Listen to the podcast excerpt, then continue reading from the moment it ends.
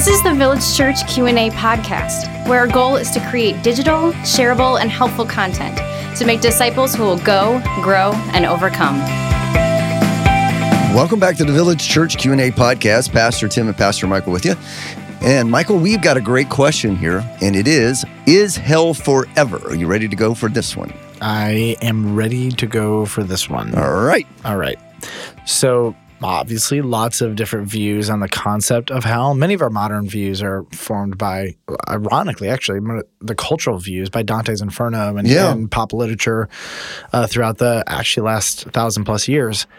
So when we think about hell, you have, maybe let's go with a, a Catholic view of hell, this concept of purgatory, which purgatory mm. isn't hell, but it's a uh, place similar. Pure, yeah, uh, place. What was that word? Intermediate. Mid, I can't even say it. Intermediate. Intermediate. Intermediate. Intermediate. It's an in-between place, if yeah. you will. Um, but that's not really hell. That's, that is a, a, a, yeah, it's just hard for me to get my head around how they got there. But so you have purgatory, which as a Protestant, we're going to just reject because sure. the concept is not found anywhere, anywhere in, scripture. in Scripture whatsoever. So people not bad enough to go to hell, go to purgatory, but not good enough to go to heaven. You got to pay, work off some of your sins. Work off your sins before you can go. Because the suffering of Christ was not able to fully cleanse you. So now let's put that aside because we're not talking about that. Uh, universalism would be this idea that everybody eventually gets to heaven and yeah. that heaven is really for everybody. And it's this, it's a, it is not the historic Christian view by any stretch of the all. imagination. Yeah. And the challenge with that view, and, and, and some would say, universalists would say that hell is for Satan and demons, but not for people. Mm. There are all different mm-hmm, kinds of universalists. Mm-hmm. Generally speaking, universalism, I would say, is a more thoughtless, feel-good type of approach. Yeah, that it you, makes everybody feel good, and yeah. you know, everybody goes to heaven. You can't really open up the Bible and say, "Oh, it's universalism." It's just it doesn't work that way because in the Bible, people and Satan and demons go to hell.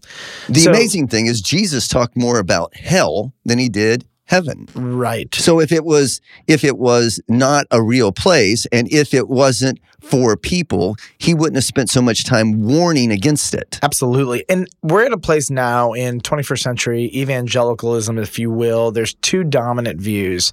I would say one is definitely not the dominant dominant, mm. but uh, the newer emerging view. And don't get me wrong, this has been around for the last two thousand years to a degree, but it's this idea called annihilationism, which uh-huh. basically means that yep. you go to hell for a period of time to be punished for your sins.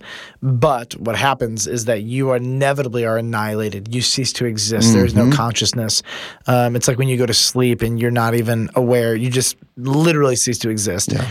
And uh, the other view of hell would be eternal conscious punishment, torment, forever and ever. And that's the traditional biblical view. It is. Be- And I don't mean this to be sassy, but because at first blush, the clear reading of Scripture seems to communicate that people who reject Jesus are judged as guilty. They go to hell. Hell lasts forever.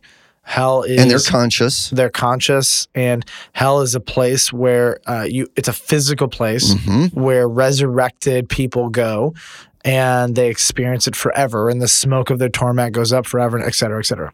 Annihilationism has been an attempt to get God off the hook. And and here's what I mean by that. When you're talking about hell and, and the debate around the nature of hell, what is it? You're you're really talking about how can a good, loving God who loves his people and does not rejoice in their suffering, how could he allow them to be tormented day and night forever and ever without ceasing nor second chances? Yeah, right. It feels uh, so difficult to get your head around.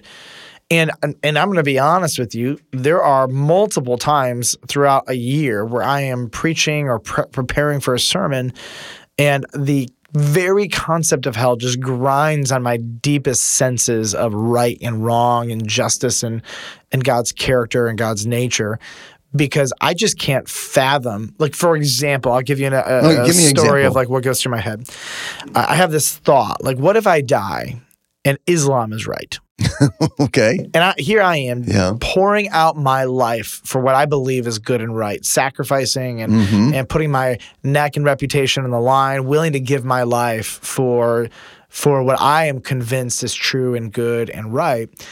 And what if I die and I meet Allah and he's like, you were wrong, you know? And then I see Jesus and he's like, I'm not God. And, I, and then he's like, hell. And I'm like, what? Wait a minute. That would be a nightmare. That would be a nightmare. And I'm thinking, so like, these are like, these are the thoughts, but how many people are going to get there? And they're going to, yeah. they're going to meet the resurrected, glorified Jesus Christ, the judge of the living and the dead. And he's going to look at them and say, you're done. No second chances. You had everything you needed. And then the Calvinist in me, I'm just telling you my thought process here.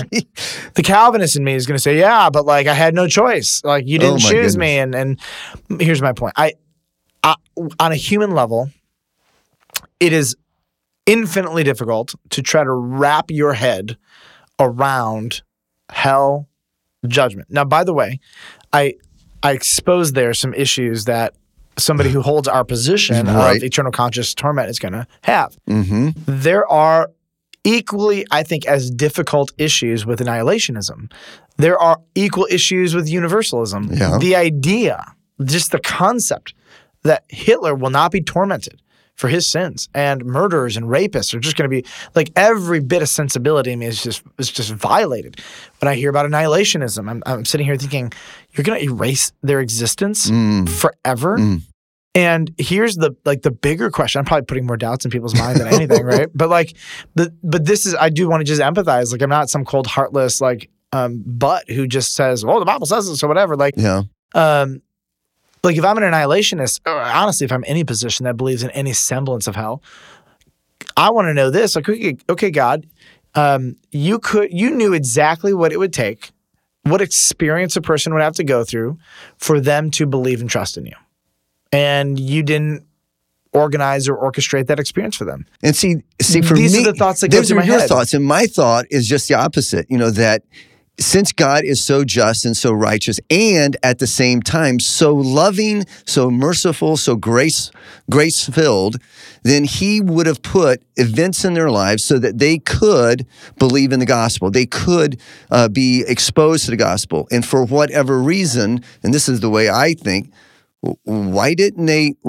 God is moving towards them. Why are they not accepting what he's doing in their life? Why is he, they? Why do they? Why do they not accept God's movement, God's draw in their life? Why do they push back on God? You're and, a better person than me. Here, no, I think the value in this. I think we're both yeah. looking at the same situation from two sides, and yeah. I, I think both sides are legitimate. You know, and they're both. you know, black and white issues here, but we're just seeing them from the opposite oh, totally. side. Yeah, and I come at it, I come at usually questions like this from a much more skeptical perspective. My my bigger issue is I've got such thick moral objections, like from my li- limited seat to every view of hell. They're all unjust to mm-hmm. me. Uh, the idea that everybody goes to heaven is unjust to me. The idea that ev- people go to hell forever feels unjust to me. Annihilationism feels unjust. Everything, yeah. I look at all of them, and, I, and there's like no neat, nice way. And there's no religious system that I look at their view of punishment and afterlife that makes sense to me. The only the only part of afterlife that I feel like makes sense to me is the fact that Jesus would die for me. Jesus would and pay my price for me. That I'm like all in on, and I love that emotionally. But for me, that's the one that I don't get. Why would he do such a thing? I mean, we all deserve, we all deserve hell. We all deserve that. And none of us deserve heaven. None of us deserve that Jesus would die for us. I'm an old millennial. I think all people are basically good. No, I'm kidding. That was a joke. I'm sorry. If that had all landed true, take it out. Like, but we know better than that, Michael. But that's, I, I think even probably generationally though, like you and I probably start in different places. Yes, and we then, do. And then here's, here's the challenge. Every person from every generation, from every culture and every century and every location, we, we come at the scriptures and this notion of God's love and justice with a bias. And what the Christian has to do is lay our bias aside, ask the hard questions, put them on the table, don't be afraid of them, but we have to put our bias aside, our senses of our notions of justice, and let the scriptures tell us what is true and what is good. And somehow, this idea that God is fully loving and fully just, um, that hell is forever, Um, that God is merciful and righteous. All of these are going to converge, and when I when I'm there and I see it, it's it's going to make sense. And and the I think some people have this idea that that evangelical conservative Christianity has the most problems. When you ditch evangelical, the, the, I would just say the evangelical default notion of hell, which I know not all of evangelicals are there, but when you take this idea that hell is eternal conscious torment, you somehow think you're you're getting rid of the problem and you're making something easier. Every position has flaws sure. that are fatal and illogical and frustrating and inconsistent with Scripture. Uh, if you go to annihilationism, you just have a whole new set of problems. If you go to universalism, you have a whole new set of problems. If you go to uh, uh, um, this idea of karma and um, what's the word? Gosh, my my brain, incarnation. Incarnation. You have a whole new set of problems.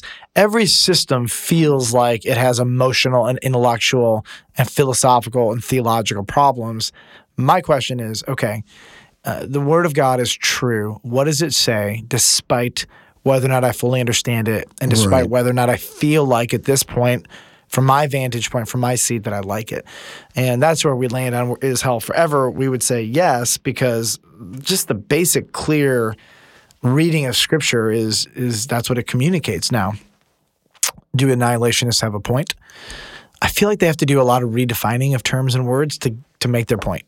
And uh, any any interpretation that says, yeah, I know it says this, but that's not what it means on almost every single one of the texts, I just, I'm a little, I'm a little weary of. Mm-hmm. Um, and then, ranting.